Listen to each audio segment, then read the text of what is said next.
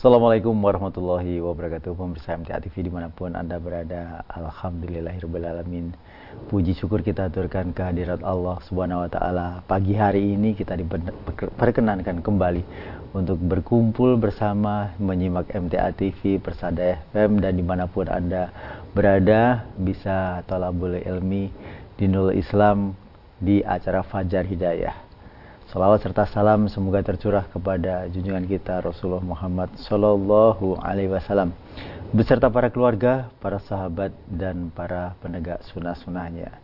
Dan pemirsa acara ini senantiasa bisa Anda simak setiap harinya di MTA FM, Persada FM dan radio jaringan MTA di seluruh Indonesia.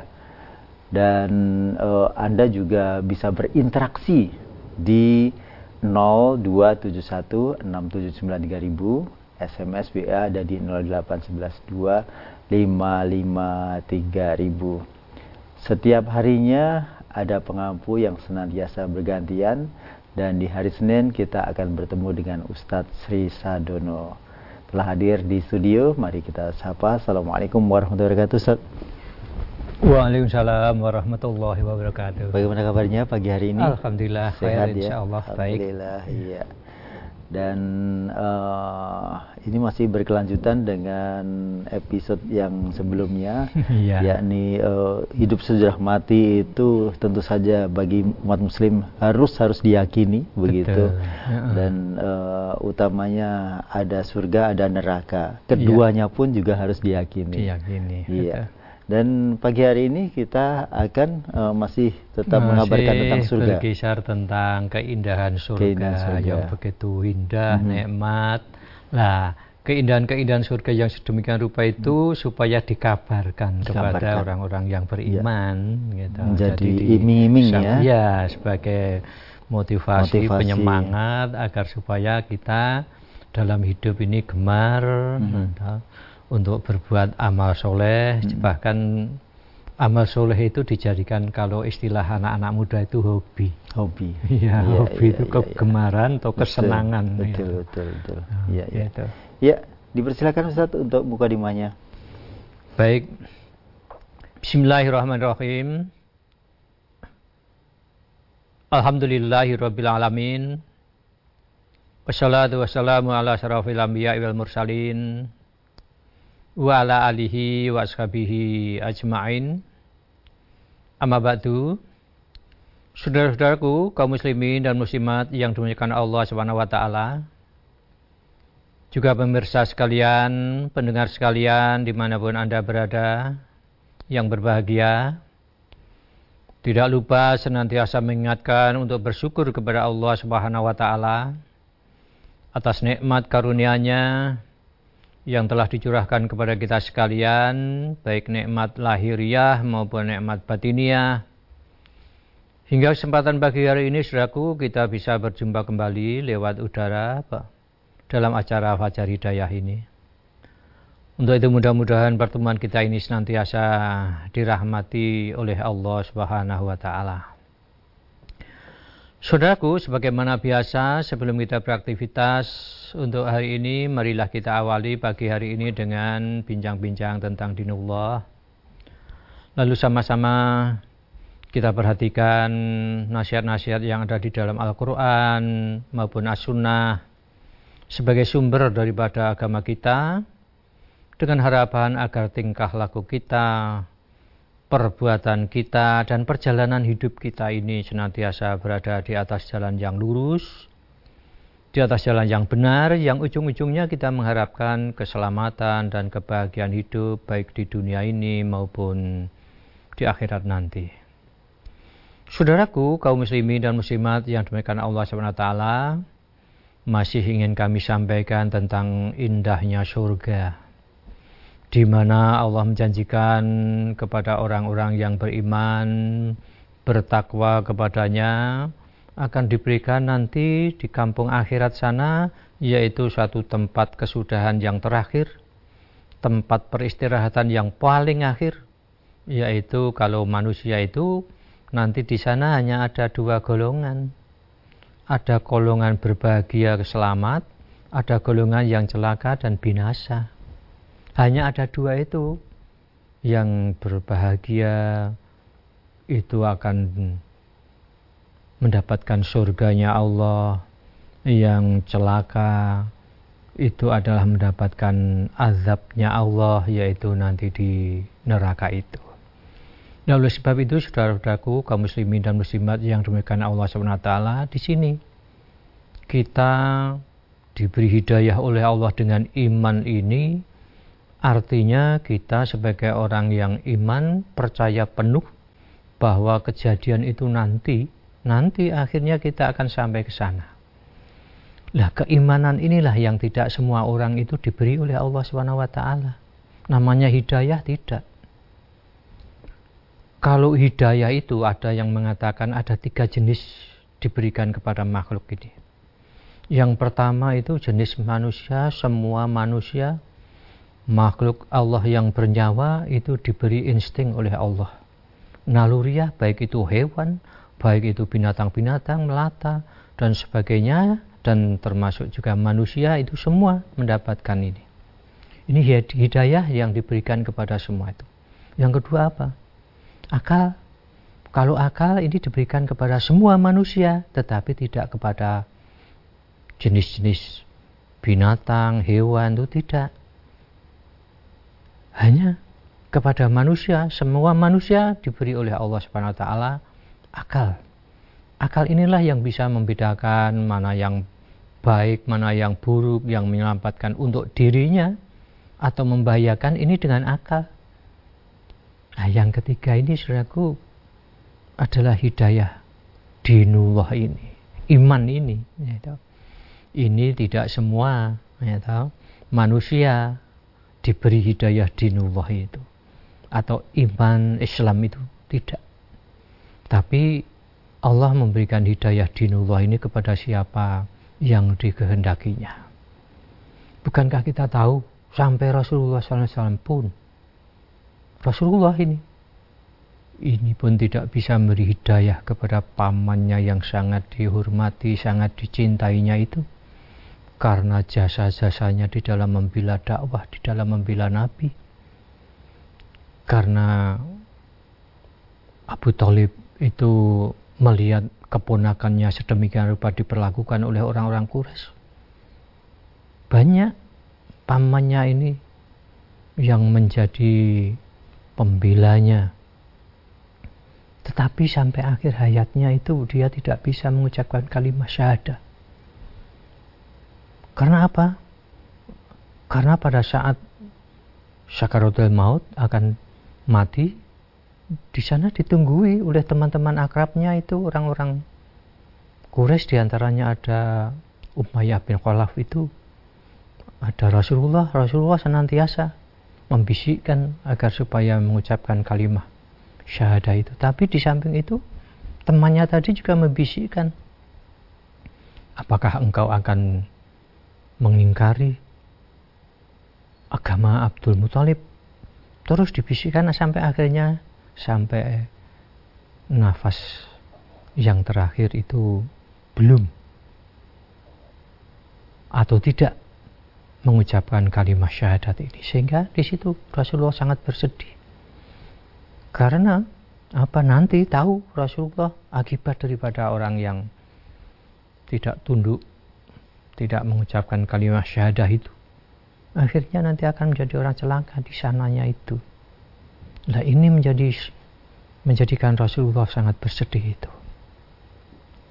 Nah maka akhirnya saudaraku kita tahu betul bahwa memang hidayah din hidayah agama iman Islam itu hanya diberikan kepada orang-orang yang dikehendaki oleh Allah Subhanahu wa taala. Oleh sebab itu bersyukurlah kita saudaraku di dalam kehidupan ini Allah memberikan hidayah din kepada kita semuanya itu. Berapa banyak orang-orang itu tidak mendapat hidayah seperti yang kita rasakan ini. Berapa banyak bahkan manusia-manusia itu yang ingkar kepada adanya Tuhan yang Maha Kuasa itu. Nah, di sini syukur kepada Allah Subhanahu wa taala dengan syukur itu kita pertahankan dan kita jaga betul sampai wala tamutuna illa wa antum muslimun. Saudaraku, kaum muslimin dan muslimat yang dimuliakan Allah SWT di antara kepercayaan dan keimanan kita itu adalah kepercayaan kita tentang adanya akhirat itu.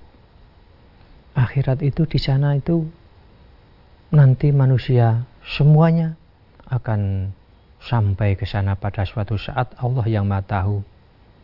Pada suatu saat nanti semua manusia akan sampai di kampung akhirat dengan perjalanan yang sedemikian rupa, peristiwa-peristiwa yang terjadi dalam perjalanan menuju kampung akhirat itu ini semua bagi orang yang beriman diyakini betul. Wabil akhirati hum yukinun. Dan kepada hari akhir itu, orang-orang yang beriman, orang bertakwa itu yakin betul.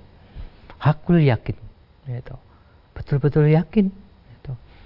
Hakul yakin. Yakin artinya kalau yakin betul itu yakin yang tidak usah. Gitu apa itu mencari tahu itu tidak usah mencari tahu keberadaannya karena itu nanti itu hari akhir itu nanti maka orang yang beriman itu walaupun belum sampai ke sana tapi sudah yakin betul akan sampai ke sana itu. Nah di sana itu ada dua tempat itu tadi. Imba visoga ataupun di neraka. Kalau orang itu tidak di surga ya di neraka itu. Kalau orang-orang yang di surga itu adalah orang-orang yang oleh Allah Subhanahu wa taala itu diberi iman itu tadi, daya iman. Kalau orang-orang yang di neraka itu orang-orang yang tidak diberi iman oleh Allah taala. Nah, itu bedanya sangat jauh. Orang yang diberi hidayah dengan orang yang tidak diberi hidayah nanti tempatnya itu sangat jauh. Bedanya sangat jauh.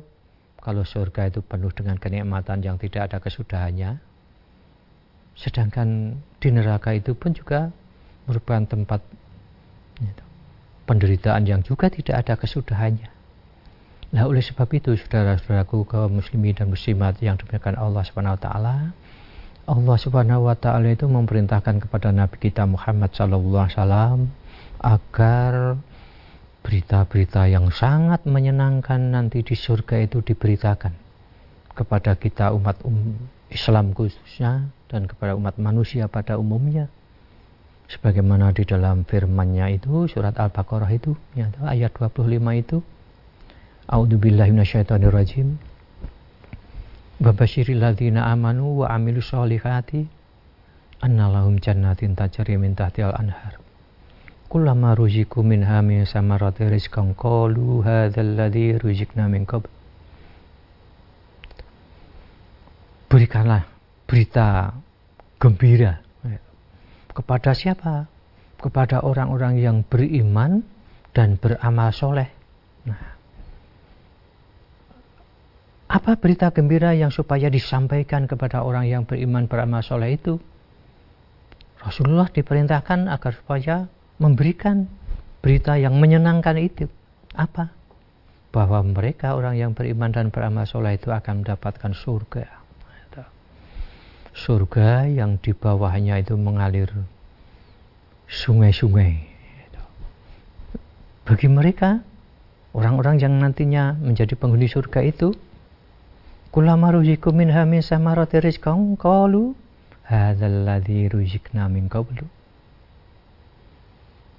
jadi apabila nanti di dalam surga itu dia di sana itu akan diberi apa yang menjadi permintaan penghuni-penghuni surga itu Allah nanti akan mengabulkannya. Tidak ada yang ditolak oleh Allah semuanya. Dan sampai-sampai di sana itu nanti di dalam surga dengan segala kenikmatannya itu di sana pun juga buah-buahan itu akan diberikan kepada penghuni surga itu buah-buahan itu sebagaimana kalau kita hidup di dunia ini di mana kita apabila suasana dalam keadaan cuaca panas dan sebagainya itu betapa segarnya kita makan buah dan sebagainya di sana nanti buah-buahan itu pun akan diberikan dan berserupaan yang kadang-kadang itu kalau di dunia ini itu, ini melihat suatu bentuk buah yang belum pernah dia rasakan itu kadang masih ragu. Apakah enak, apakah tidak, apakah membahayakan ke perut atau tidak. Itu kalau yang belum biasa makan. Tapi nanti kalau di akhirat itu dijamin oleh Allah SWT. Tidak ada yang membahayakan itu, tidak ada. Membahayakan bagi perutnya atau tubuhnya, tidak ada. Semuanya itu sangat nikmat, lezat dan buah-buahnya pun berserupaan dengan di dunia ini. Kita kalau di sana nanti ingin apa pun akan diberi oleh Allah SWT. Di samping itu saudaraku, itu, di surga nanti penghuni-penghuninya itu akan diberikan aswajun. Aswaj itu apa? Jodoh-jodoh. Nah, ada orang mengatakan bidadari-bidadari. Nah, sehingga kalau dijanjikan akan diberi bidadari di surga itu nanti, kadang wanita-wanita muslimah itu iri. Kenapa? Yang diberi janji adalah orang laki-laki yang jodohnya itu bidadari lah sedangkan kami muslimah-muslimah ini apa nanti diberi maka asbajun itu artinya jodoh. Jodoh itu ya kalau laki-laki jodohnya wanita, perempuan, kalau perempuan ya jodohnya laki-laki. Sehingga baik laki-laki maupun wanitanya nanti di surga itu akan mendapatkan jodoh. Sehingga kalau kita bayangkan saudaraku, kalau kita hidup di dunia ini saja dalam keluarga, kita di rumah, kita mempunyai istri yang cantik, kalau yang wanita juga mempunyai suami yang tampan, yang gagah. Di samping itu di rumah itu tersedia makanan serba, serba lezat, serba serba enak, buah-buahan pun juga tidak kurang. Betapa bahagianya. Ini baru dalam kehidupan di dunia kita bisa bayangkan semacam itu. Belum nanti di akhirat. Belum nanti di akhirat. Nah, sehingga saudaraku nanti di akhirat lebih daripada itu. Kebahagiaannya nanti lebih daripada sekedar kita hidup di dunia dengan fasilitas yang semacam itu tadi. Namun saudaraku kadang timbul kalau di dunia ini dengan segala fasilitas hidup yang sudah sedemikian rupa, nikmat Allah yang sudah diberikan sedemikian rupa, tapi kalau kehidupan kita di dunia seperti di dunia ini, ada batasnya, yaitu batasnya apa? Mati. Nah, batasnya mati itu kalau hidup di dunia walaupun dia sebagai orang yang penuh dengan fasilitas hidup apa pun yang diinginnya dapat tercapai dengan karena hartanya yang banyak. Tapi di dunia ini tidak kekal. Di dunia ini ada batasnya batasnya mati. Kalau sudah mati semua itu nanti akan ditinggalkan sudah tidak ada manfaatnya bagi yang mati itu. Tapi nanti di surga saudaraku tidak ada pikiran-pikiran semacam itu dijamin oleh Allah bahwa di samping walau fiha azwaju mutahharum itu wanita-wanita atau jodoh-jodoh yang disukai walau fiha khalidun mereka nanti kekal di dalam surga itu kekal, tidak akan ada lagi. Mati itu tidak ada lagi. Tidak seperti kalau kita hidup di dunia. Di dunia dengan segala fasilitas kesenangan hidup yang bagaimanapun juga, itu nanti ada batasnya kematian itu. Nah, ini jaminan dari Allah Subhanahu wa taala Saudaraku kepada siapa? Pada yang beriman dan beramal soleh. Pada mereka-mereka itu nanti akan diberikan surga yang semacam itu.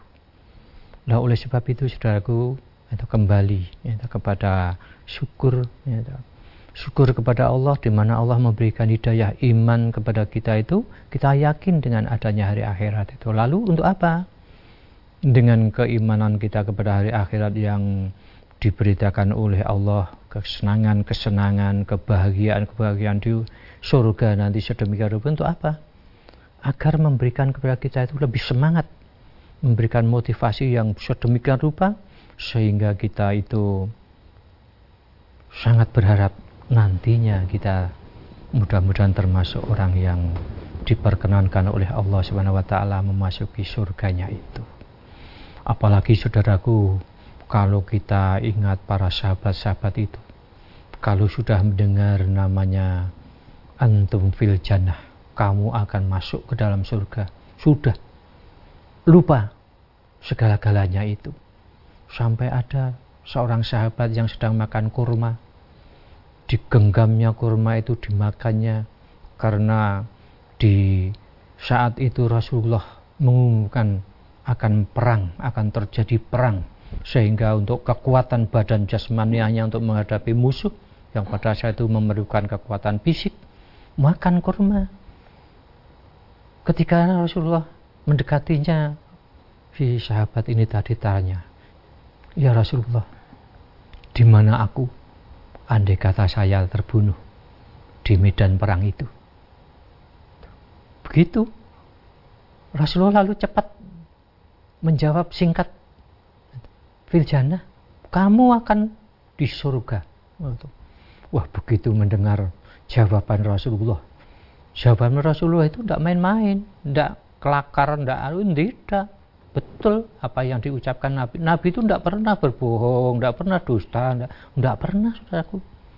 Ucapannya betul dan sahabat ini tadi sahabat yang satu ini tadi begitu Rasulullah mengatakan kamu akan di surga itu luar biasa. Menggelitik jiwanya imannya kurma yang sedang digenggamnya tadi diletakkan lari dia di tengah-tengah medan peperangan membela agama Allah yang akhirnya betul. Dia sampai syahid. Dia akhirnya syahid yang dikatakan oleh Rasulullah itu kamu akan di surga luar biasa. Ini yang mendorong apabila seseorang itu sudah rindunya kepada surga sedemikian rupa itu maka sampai boleh dikata apa pun dikorbankan demi surga itu. Ya demikian itu saudara-saudaraku maka mudah-mudahan kita termasuk orang yang mendapatkan kabar gembira itu asalkan kita juga termasuk orang yang beriman dan beramal soleh karena di dalam ayat itu wa basyiril amanu wa amilu solihati annalahum jannatin tajri min tahtiha anhar ila akhiri ayat itu. Demikian Saudaraku, mudah-mudahan kita termasuk orang yang bersemangat untuk memperoleh surganya itu. Gitu. Baik. Baik, terima kasih Ustaz dan pemirsa di mana pun Anda berada, kembali uh, saya ingatkan bagi Anda yang ingin berinteraksi, bertanya, silakan telepon nanti selepas uh, pariwara berikut ini. Baik pemirsa di mana pun Anda berada, Anda masih menyimak sajian Fajar Hidayah pagi hari ini. Dan langsung saja kami buka kesempatan yang ada di telepon 02716793000. Halo, Assalamualaikum warahmatullahi wabarakatuh. Warahmatullahi wabarakatuh. Ya, dengan ya. siapa di mana? Pak Wasino, Pekanbaru. Wakino ya? Pak Wasino, Pekanbaru. Ya, silakan Pak Wakino, Pekanbaru. Assalamualaikum warahmatullahi wabarakatuh, Pak Ustaz. Waalaikumsalam warahmatullahi wabarakatuh. Nah, di sini ada tetangga, anaknya itu masih kecil dulu ditinggal sama ayahnya. Itu apa termasuk anak yatim itu, Pak? Iya. Dari kecil ditinggal ayahnya, tapi ayahnya bukan meninggal, ditinggal pergi dia. Hmm. Oh iya. Ya, gitu aja. Assalamualaikum warahmatullahi wabarakatuh. Waalaikumsalam warahmatullahi wabarakatuh. Iya, jadi kalau kita perhatikan istilahnya definisinya anak yatim itu, anak yatim itu anak yang sudah kehilangan ayah. Artinya ayahnya sudah meninggal, itu yatim. Kalau ayahnya meninggal, ibunya juga meninggal, itu menjadi anak yatim piatu. piatu. Jadi yatim piatu itu orang yang atau anak yang kehilangan ayahnya, kehilangan ibunya gitu. Jadi ada istilah yatim, ada yatim piatu gitu. Nah sekarang kalau ada anak, ya anak sebetulnya ayahnya tadi itu ya belum meninggal, ya belum belum meninggal. Hanya entah merantau di mana tidak pernah pulang atau tidak pernah ngurusi anaknya itu sejak dari kecil. Tapi tidak mati atau belum mati si ayah itu tadi gitu. Lah anak ini sebetulnya ya tidak disebut anak yatim, mungkin bisa disebut anak terlantar, anak yang dibiarkan oleh orang tuanya terlantar atau anak miskin, nih, anak miskin. Sebab kalau kita kembalikan kepada takrif atau istilahnya yang disebut yatim itu kehilangan ayah lah ini ayahnya masih hanya tidak ngurusi ya toh tidak memeliharanya tidak mendidiknya tidak menungguinya dan sebagainya itu nah, akhirnya si anak itu tadi menjadi ya mungkin anak terlantar anak miskin dan sebagainya sehingga dipelihara oleh saudara-saudaranya atau bahkan ada yang sampai tetangganya dan sebagainya itu. Lah begitu Bapak. Jadi kalau si anak tadi ya, predikannya atau sebutannya belum belum yatim, hanya dia anak terlantar karena ditinggal orang tuanya itu tadi entah ke mana orang tuanya itu gitu orang tuanya tidak ngurusi itu gitu bapak ya. hmm. Begitu Pak Wakino yang ada di Pekanbaru. Kemudian di belakangnya Pak Wakino kita buka lagi. Halo, Assalamualaikum warahmatullahi wabarakatuh. Waalaikumsalam warahmatullahi wabarakatuh. Ya, Pak Adi Palembang. Waalaikumsalam warahmatullahi wabarakatuh. Ya. Hmm. Ya, ya benar. Silakan. Assalamualaikum Mas Ustaz. Mas Rudi. Ya. Waalaikumsalam warahmatullahi wabarakatuh. Waalaikumsalam. Ya. Mungkin Ustaz, saya mau tanya, untuk mencapai surga tersebut kan syaratnya harus ngaji. Kalau nggak ngaji tidak mungkin sampai ke sana. Kalau nggak ngaji tidak mungkin sampai ke sana. Tapi saya ngajinya itu di MKTV sejak tahun 17 hingga sekarang. Hmm, Karena tempat saya itu belum ada cabang, belum ada perwakilan, adanya kelompok pembil kelompok binaan. Hmm, ya. Kelompok pembil kelompok binaan. Nah, yang saya tanyakan ada dua. Apakah saya harus memaksakan diri untuk taaruf di situ, Pak Ustadz? Yang kedua, apakah amal saya di Allah belum sah, Pak Ustadz, kalau belum taaruf? Mohon penjelasannya. Terima kasih. Wassalamualaikum warahmatullahi wabarakatuh. Pak Adi, Pak Adi, Pak Adi. Ya, ya, ya. Ya, Pak Adi Palembang kan? Ya. Ya, Palembangnya mana ini? Soalnya di Ya, uh, Palembang. Ya, data kami di Palembang, Palembang ada bagian ada Sukamaju di di Sukamaju ada Pak, kemudian di Abung Barat juga ada Abung Barat. Oh itu. Di Abung Barat juga ada Abung hmm. Barat. Oh itu. Hmm. Aku di daerah ini perbatasan Jambi, di jauh. Oh jauh. Dari tempat mukim itu 70 km tempat aku itu. Oh jauh. Jauh ini. Arah Jambi. Ya berarti. Itu kan arah Lampung. Perjalanan dua jam ya kalau ngaji ya misalnya.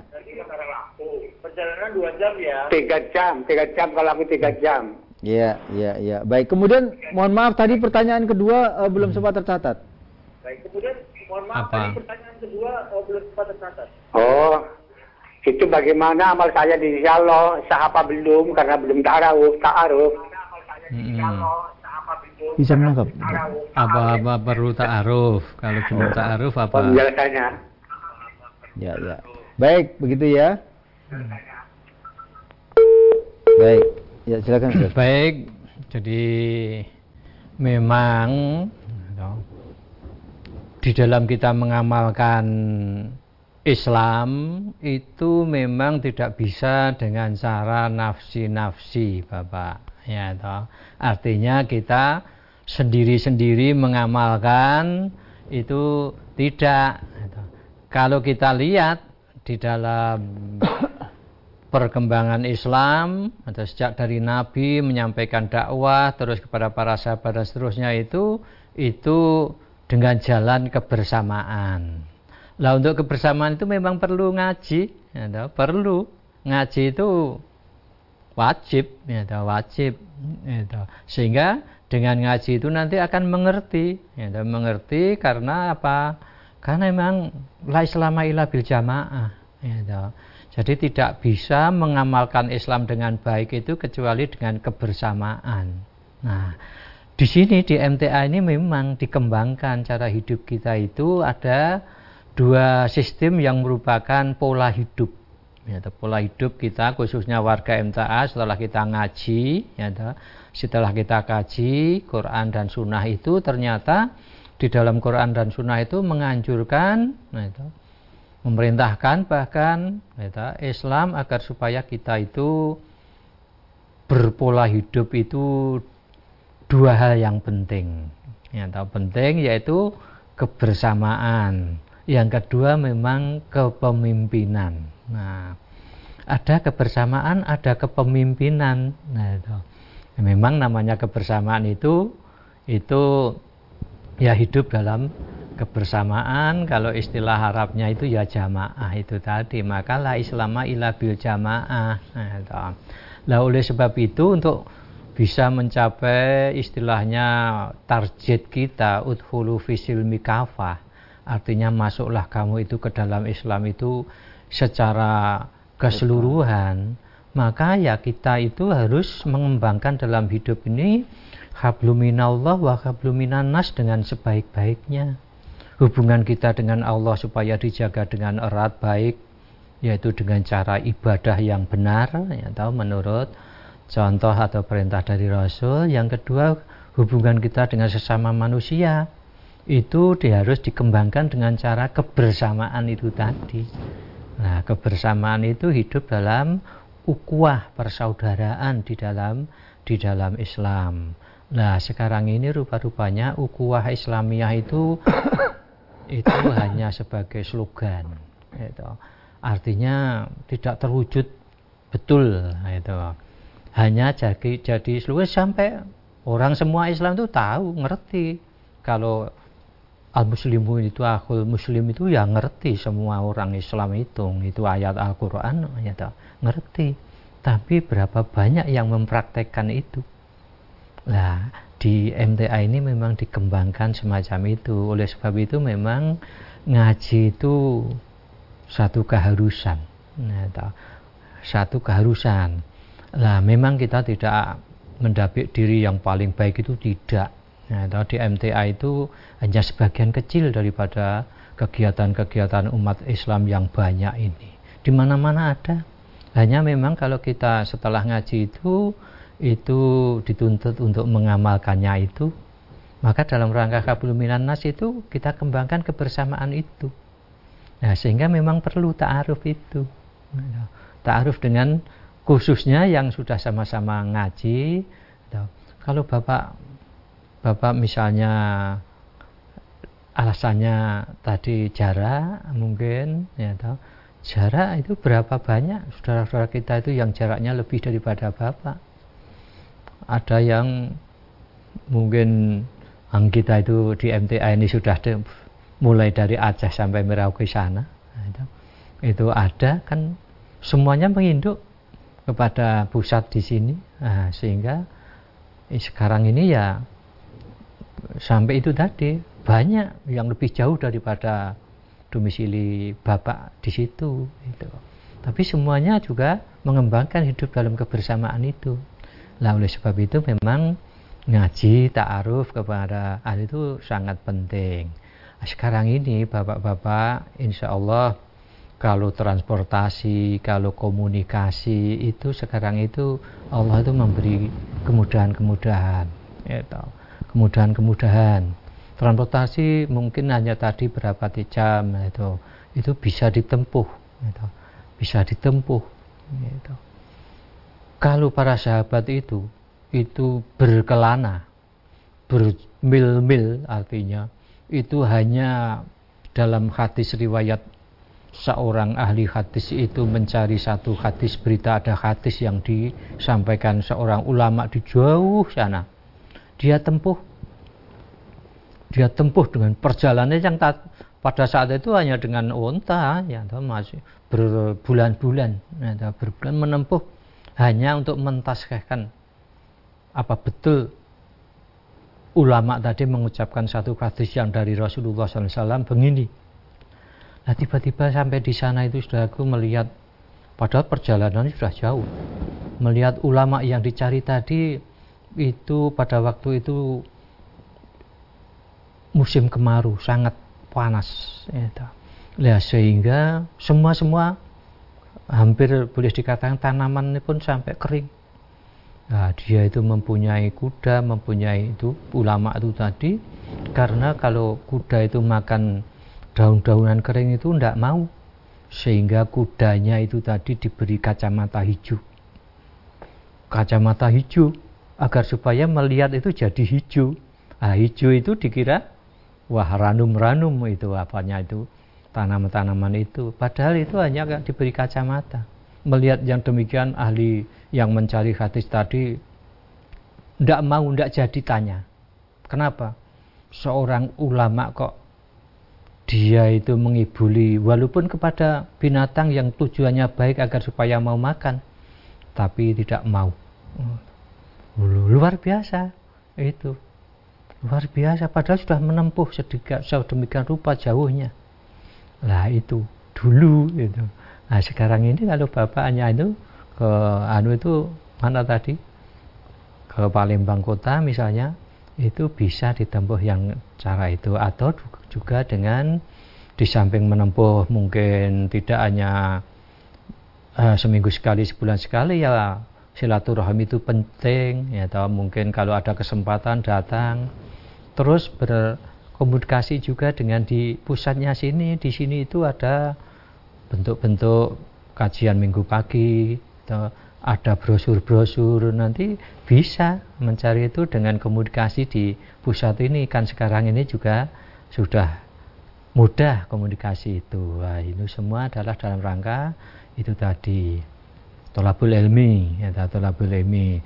Kita tidak mendapat di semua tempat-tempat itu ya ada kajian-kajian itu ya ada tetapi yang mengembangkan semacam di MTA ini mungkin sangat jarang. Ya, sangat jarang karena kita mengembangkan pertama itu tadi kebersamaan. Yang kedua kepemimpinan. Ada sistem kepemimpinan jadi kita itu ada nizam-nizam ada aturan-aturan tertib dan sebagainya itu gitu. Nah untuk semuanya itu untuk apa? Memang kita itu berakit-akit ke hulu. Itu. artinya kita bersakit-sakit dahulu artinya dalam menempuh surganya Allah itu tadi kita itu juga harus berani. Istilahnya itu berpayah-payah dulu berpayah-payah bercapek-capek itu begitu Bapak. Jadi perlu itu kita silaturahim itu perlu itu. dan itu tadi di samping itu terus kita kembangkan. Namanya hidup dalam persaudaraan yang sebenarnya seperti yang dituntunkan Islam itu namanya ukuwah itu. Persaudaraan di dalam Islam. Lah di sini di MTA ini ini dikembangkan hidup semacam itu dan ini menjadi pola. Pola hidup sebagai orang Islam itu begitu. Begitu Bapak yang dapat kami sampaikan sehingga mudah-mudahan Allah memberi kemampuan dan kekuatan untuk menjalin silaturahim itu di, tadi di mana yang paling dekat itu ada binaan binata binaan dan sebagainya itu. Begitu. Ya. Begitu ya Pak Adi di Palembang. Ya. E, kemudian kita buka untuk yang ada di WA ada Bu Ratih di Kartosuro uh, Ustadz saya cerita kepada teman yang datang ke rumah. Hmm. saya bilang kepada teman itu kalau saya tidak betah melek sehabis sholat isya mata saya sudah ngantuk. Karena tiap hari bangun kurang lebih setengah tiga. Hmm. teman saya bertig bertanya kok bangun pagi-pagi sekali? Ngerjain apa? Spontan saya jawab sholat malam. Apa yang seperti ini saya termasuk uh, berbuat ria Ustaz hmm. Ya. Iya, jadi tidak. Itu karena ria itu termasuk kaitannya dengan hati. Ya, asal hati ibu tadi tidak ada niat untuk ria, hanya memang tadi itu menjelaskan kenapa bangun pagi-pagi gitu. Nah, lalu dijelaskan karena kan sholat malam, tahajud dan sebagainya itu. Nah, sehingga di penjelasan yang semacam itu justru malah mudah-mudahan menjadi motivasi yang bisa menggerakkan teman tadi agar supaya juga bisa mengikuti apa yang telah ibu tadi lakukan itu. itu sehingga itu ini bukan masuk ranah ria ya kalau ria itu itu kadang diawali dengan namanya sum'ah. Sum'ah itu apa? Sum'ah itu memperdengarkan ya, jadi sebetulnya dalam bincang-bincang dengan teman atau dengan yang lainnya itu tidak mengarah kepada satu pembicaraan yang fokus itu tapi kita sudah memulai pembicaraan dengan apa dengan sum'ah itu memperdengarkan amal-amal kita yang kita lakukan itu. Jadi memperdengarkan dengan tujuan apa? Dengan tujuan agar supaya kita itu mendapatkan istilah pujian dari si, si yang mendengar tadi yang kita ajak bincang-bincang itu tadi. Agar supaya memujinya, wah kamu termasuk orang yang abid, misalnya orang ahli ibadah, orang yang suci, orang yang demikian demikian itu. Lah ini ini kalau yang demikian ini ini nanti akhirnya menjadi ria itu yang diawali dengan sumah itu tadi. Sumah itu sebetulnya tidak ngerti apa-apa si teman tadi, tapi memang kamu sengaja atau kita itu sengaja untuk memperdengar-dengarkan amal kita itu dengan harapan agar si teman yang kita ajak bicara tadi menaruh salut, apresiasi dan sebagainya itu. Itu jadi nah ini jadi riak kalau yang demikian itu. Tapi kalau tidak sampai ke situ itu karenanya yang menjelaskan tentang pentingnya kita sholat karena kita bangun malam itu sholat karena pada waktu itu Allah itu akan turun ke langit bumi akan berseru kepada hambanya yang mohon kepadanya pada saat itu akan dikabulkan yang mohon ampun akan diampuni dan seterusnya itu. Nah itu mudah-mudahan menjadi juga mendorong mereka itu motivasi sehingga seperti yang ibu lakukan itu begitu jadi belum sampai kepada riak yang demikian itu hmm. ya begitu ya e, kemudian ini ada Pak Suito di Ponorogo Ketika bersimpu di pusara ibunya, mengapa Nabi tidak boleh mendoakannya? Ortuku sudah meninggal, orang tuaku maksudnya, sudah meninggal belum hmm. sholat karena kebodohannya. Apakah saya tidak boleh memohonkan ampun dosanya? Lalu bagaimana saya bisa berbakti kepadanya? Iya, jadi sama. Nabi saja kepada ibunya itu tidak boleh. Kalau menziarahi kuburnya itu boleh, tetapi kalau memintakan ampun itu tidak boleh. Termasuk umatnya karena di dalam Al-Qur'an itu dalam surat Taubah itu ayat 100 ya, 13 itu maka nali nabi waladina amanu ayastaghfiru lil musyrikina walau kanu ulil kurba mim ba'di ma tabayyana lahum annahum ashabul jahim. Itu. Jadi tidak sepatutnya Nabi dan kaum muslimin artinya orang-orang yang beriman Nabi saja tidak boleh maksudnya tidak sepatutnya itu itu memintakan ampun kepada orang-orang yang musyrik ya tahu musyrik. Walaupun orang musyrik itu tadi kerabat mereka kerabat dekat nah, karena apa?